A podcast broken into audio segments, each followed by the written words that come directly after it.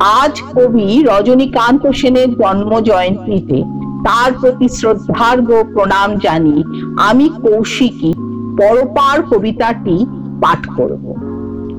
নদী কভু নাহি, পান করে নিজ জল। তরুগণ নাহি খায় নিজ নিজ ফল।